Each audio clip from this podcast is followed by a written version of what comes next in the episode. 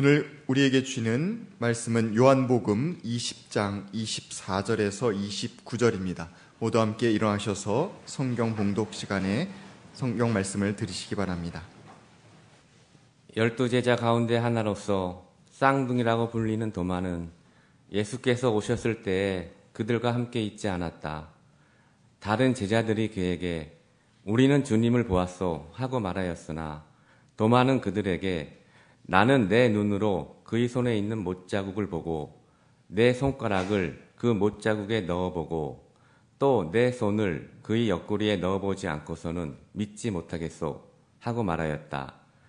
여드레 뒤에 제자들이 다시 집안에 모여 있었는데 도마도 함께 있었다. 문이 잠겨 있었으나 예수께서 와서 그들 가운데로 들어서셔서 너희에게 평화가 있기를 하고 인사말을 하셨다. 그리고 나서 도마에게 말씀하셨다. 내 손가락을 이리 내밀어서 내 손을 만져보고 내 손을 내 옆구리에 넣어 보아라. 그래서 의심을 떨쳐버리고 믿음을 가져라. 도마가 예수께 대답하기를 나의 주님, 나의 하나님 하니 예수께서 도마에게 말씀하셨다. 너는 나를 보았기 때문에 믿느냐? 나를 보지 않고도 믿는 사람은 복이 있다. 이는 하나님의 말씀입니다. 부활하신 우리 주님의 은총이 아, 여러분과 또 온 누리에 가득 채워지기를 소망합니다. 오늘 우리가 살고 있는 세상 도처에서 그리스도의 부활하심을 기뻐하는 이들이 있습니다. 그러나 여전히 세상은 죽임의 권세가 지배하고 있는 것처럼 보이는 것도 사실입니다. 주님이 태어나 활동하셨던 그 팔레스타인 땅 가자 지구에는 이스라엘의 폭격으로 말미암아 많은 사람들이 죽고 불타고 있습니다. 세계 도처에서 전쟁과 테러의 공포 속에 있는 사람들이 있음을 우리 또한 알고 있습니다. 지난 화요일 우리 4월 16일 날 이 땅에 살고 있는 사람들이 세월호 참사 5주기를 추모하면서 애도의 마음을 품고 있을 때 우리는 텔레비전을 통해서 저 프랑스 파리 시대 섬에 위치한 노틀담 성당이 불타는 장면을 우리는 TV를 통해 지켜봤습니다. 어쩌면 남의 나라에서 벌어진 사건일 수도 있습니다만 전 세계인들이 깊은 충격을 받았습니다.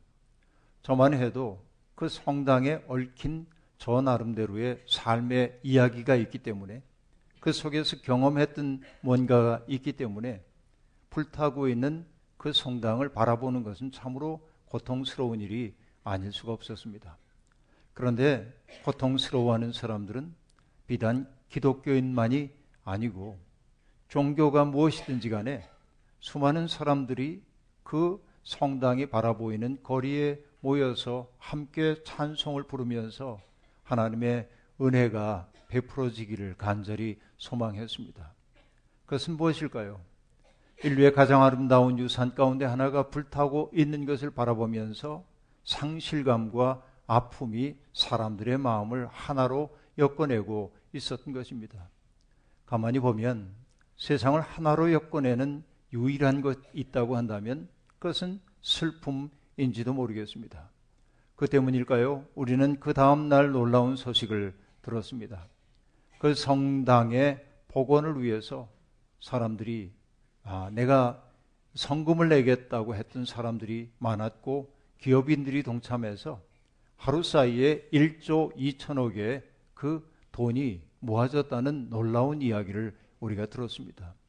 물론 그렇게 많은 성금을 내기로 했던 아, 프랑스의 그 기업들이 윤리적 행태를 보이지 않았다고 비판하는 목소리도 없는 것은 아니지만 그럼에도 불구하고 그것은 정말 인류의 보고를 다시금 만들고자 하는 사람들의 꿈이 그 속에 있다고 여긴 것입니다.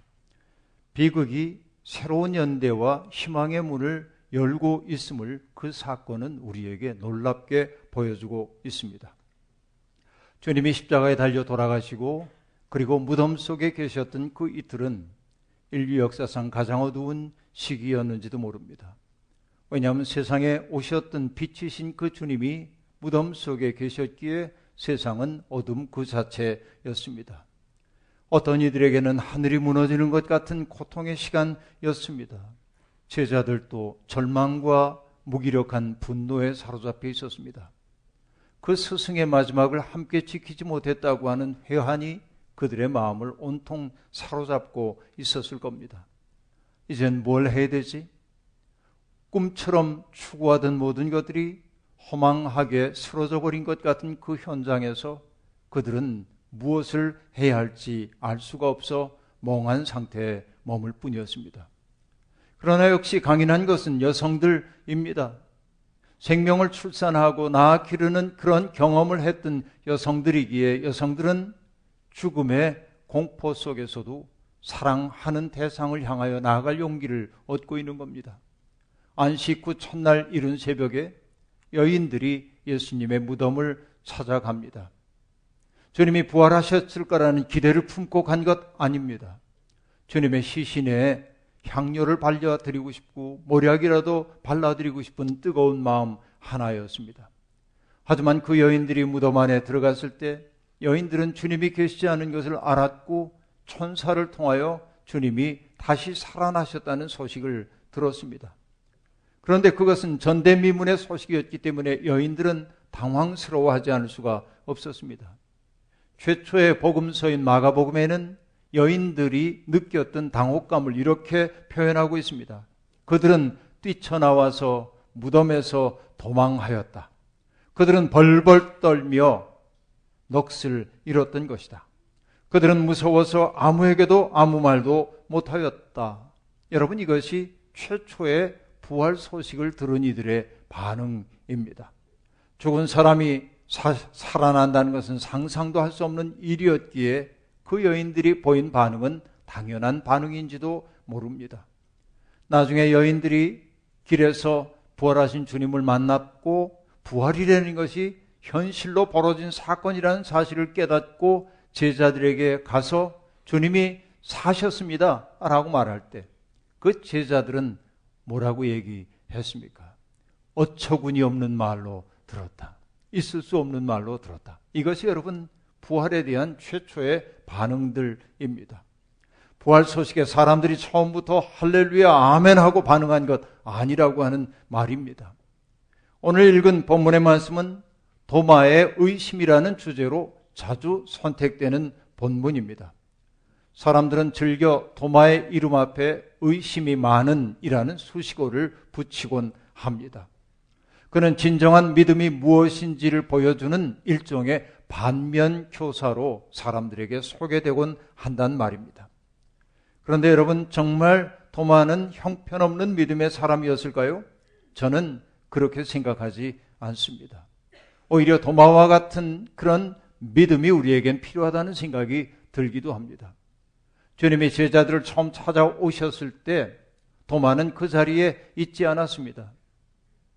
그래서 제자들이 주님이 살아계셨고 우리를 찾아오셨다고 도마에게 이야기했을 때 도마는 그 말을 믿을 수가 없었기 때문에 그는 이렇게 말합니다. 나는 내 눈으로 그의 손에 있는 못자국을 보고 내 손가락을 그 못자국에 넣어보고 또 내 손을 그의 옆구리에 넣어보지 않고서는 믿지 못하겠소. 라고 말합니다. 그는 매우 실증적인 영혼처럼 보입니다. 믿을 수 없는 것은 믿지 못하겠노라고 정직하게 말하고 있는 것입니다. 그런데 여러분, 믿을 수 없는 것을 믿지 못하겠노라고 말하는 것은 불신앙이 아니라 영혼의 정직함입니다. 신앙의 적은 이런 정직한 회의가 아니라 별다른 고민도 없이 통념을 받아들여서 그것을 자기의 믿음인 양 착각하는 것입니다. 이것이 더 위험합니다. 적당히 믿는 척 하는 사람들은 신앙의 급진적 요구를 받아들이지 못하는 사람들이기 때문에 그렇습니다. 그리고 그런 일이 있은 다음에 여드레가 지났습니다. 주님은 바로 제자들이 모여있던 그 현장의 모습을 드러내셨습니다. 너희에게 평화가 있기를 주님은 평화의 인사를 나누신 후에 그 도마를 향하여 서서 말씀하십니다. 내 손가락을 이리 내밀어서 내 손을 만져보고 내 손을 내 옆구리에 넣어보아라. 그래서 의심을 떨쳐버리고 믿음을 가져라. 라고 말합니다. 이 놀라운 이 장면을, 이 놀라운 결정적 장면을 르네상스 시대의 위대한 이탈리아의 화가인 카라바조는 의심하는 도마라고 하는 그림 속에 아, 표현을 하고 있습니다. 이 그림은 우리에게 깊은 충격을 줍니다. 왜냐하면 서서 당신의 벌어진 옆구리에 상처를 보여주고 계신 주님의 그 상처는 마치 괴사되고 있는 것처럼 푸리딩딩하게 보이고 그리고 깊은 그 상처가 너무도 아프게 여겨지기 때문에 그렇습니다. 그런데 도마는 그것을 실증적인 눈으로 바라보고 있습니다. 마치 해부학 교실에 있는 학도처럼 그는 정말로 호기심에 가득 찬 눈으로 주님의 상처를 바라보고 있습니다. 눈길만이 아닙니다. 그의 손을 상처에 갖다 대고 있습니다. 그런데 우리가 잊지 말아야 될 것은 뭐냐면 도마가 상처에 손을 대고 있는 것처럼 보이지만 그의 손을 상처로 이끌고 있는 다른 손이 있는데 바로 그것이 예수 그리스도의 손입니다. 주님은 그 제자의 손을 이끌어 당신의 상처를 만져보도록, 만져보도록 하고 있는 겁니다. 주님은 도마의 회의를 책망하기는 커녕 그를 바른 인식으로 인도하기 위해 당신의 상처를 내보이고 계십니다. 이 본문을 묵상하다가 문득 이런 질문이 생겼습니다. 왜 하필이면 주님은 당신을 알아보는 표로 상처 자국을 가리켜 보이셨을까? 주님의 음성으로 제자들이 주님을 알아보진 못했을까? 주님의 모습으로 그들이 주님을 알아볼 수는 없었을까? 물론 성경은 부활하신 주님과 만난 사람들이 처음에 주님을 못 알아봤다고 이구동성으로 이야기합니다. 그렇기 때문에 이 상처 자국이 주님임을 알아보는 유력한 징표일 수는 있습니다. 그러나 그것 가지고는 대답이 잘 되지 않습니다. 왜 복음서 기자인 요한은 주님의 상처에 집중하고 있는 것일까요? 요한은 당당한 승리자 예수가 아니라 상처를 내보이시는 주님을 우리 앞에 소개하고 있습니다. 그 상처를 눈여겨 보라는 것입니다. 화상을 입은 어머니를 부끄러워하던 아들이 있었습니다.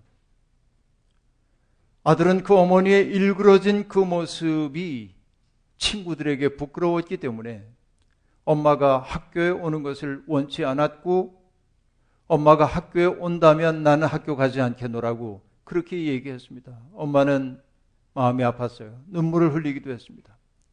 그러다가 이 아이가 자라나서야 비로소 다른 이들을 통하여 엄마가 왜 화상을 입게 되었는지를 알았습니다.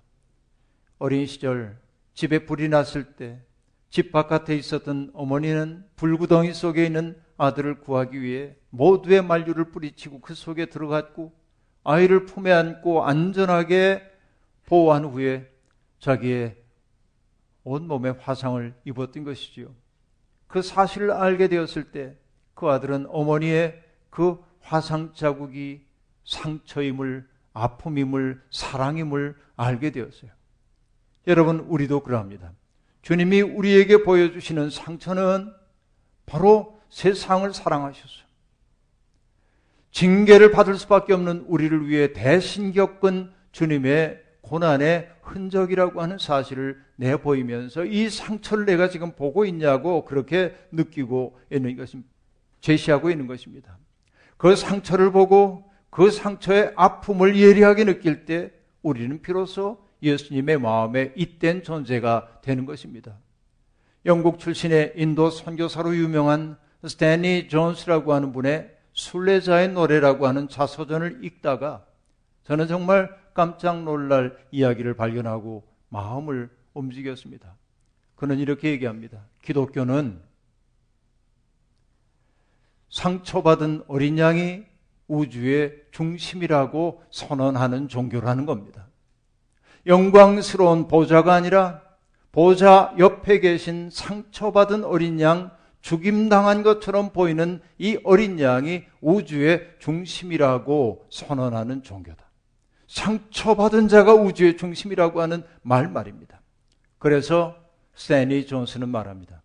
기독교는 자기를 내어주는 사랑, 죄값을 지불하는 사랑, 희생적인 사랑이 우주 안에 있는 힘의 중심이라고 선언하는 종교이다. 그렇게 말합니다. 바로 이것이 십자가의 신비라고 말할 수 있습니다.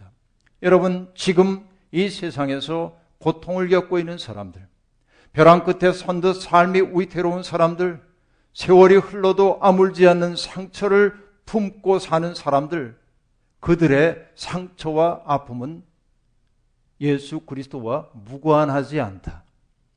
이것이 우주의 중심이신 바로 우리 주님이 보여주신 삶인 겁니다. 그렇다면 여러분 어떻습니까? 바로 그 상처와 접촉할 때 우리는 비로소 부활하신 주님과 함께 그들과 함께 서 있게 될 것입니다.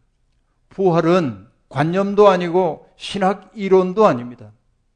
믿을 수 없는 것을 믿어야 하는 불합리성도 아닙니다. 부활이란 오로지 삶을 통해서만 실증되는 현실입니다. 앞서도 얘기했지만은 처음에는 여인들도 주님의 부활을 믿을 수 없었습니다. 제자들도 믿을 수 없었습니다. 그러던 제자들이, 그러던 여인들이, 여러분 나중에 그의 삶이 어떻게 바뀌었습니까? 순교의 길을 마다하지 않고 걸어간 당당한 사람이 되었습니다. 그것을 여러분 도덕적 각성만으로 예수에 대한 채무의식 때문에 그렇다고 말할 수 있을까요? 아니요. 그 속에서는 뭔가 신비한 사건이 벌어졌어요.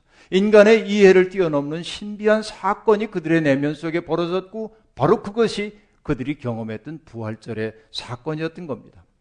여러분, 부활은 먼 훗날 우리가 다시 살아나는 것을 믿는 것이 아니라 지금 여기에서 하나님 나라를 살아가는 것임을 잊지 말아야 할 것입니다.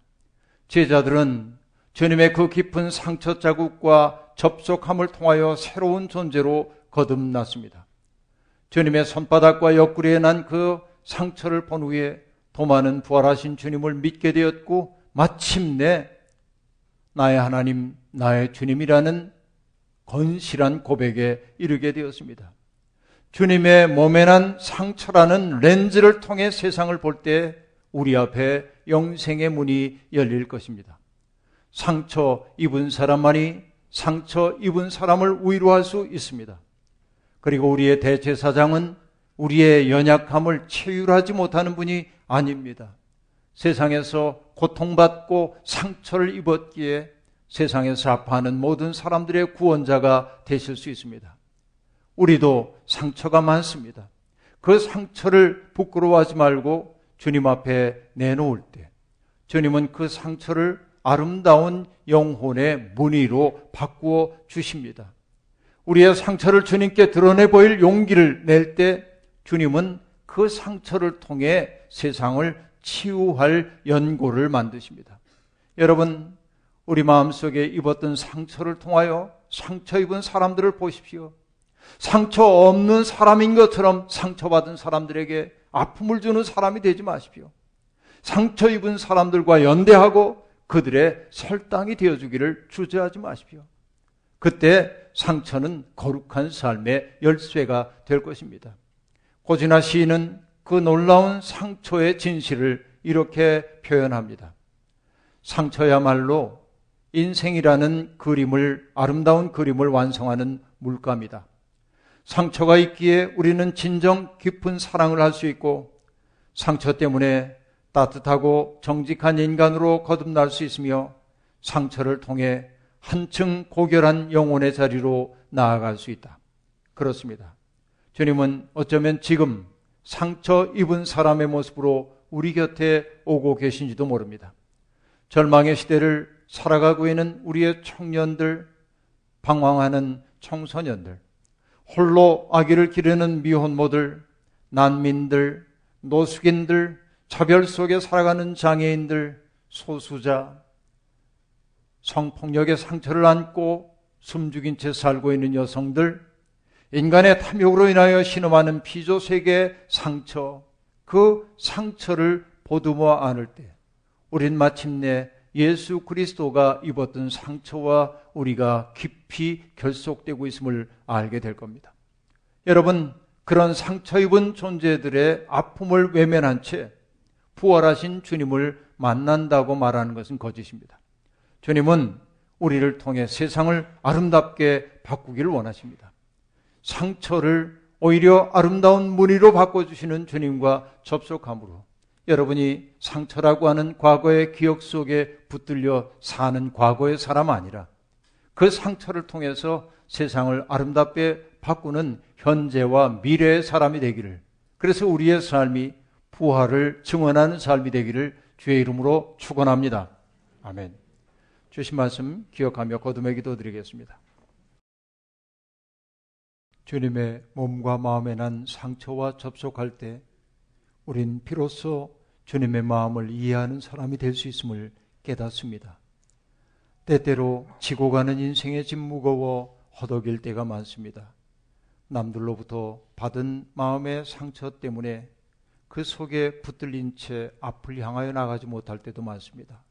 그러나 주님은 우리의 상처와 아픔을 모른 채 하지 않으십니다. 그 상처와 아픔을 대신 알아주십니다. 주님, 주님과 더불어서 그 모든 시련의 시간들을 이겨내고 상처와 아픔과 고통의 기억들을 오히려 하나님께 영광으로 바꾸어내는 믿음의 사람들이 되게 도와주옵소서 예수님의 이름으로 기도하옵나이다.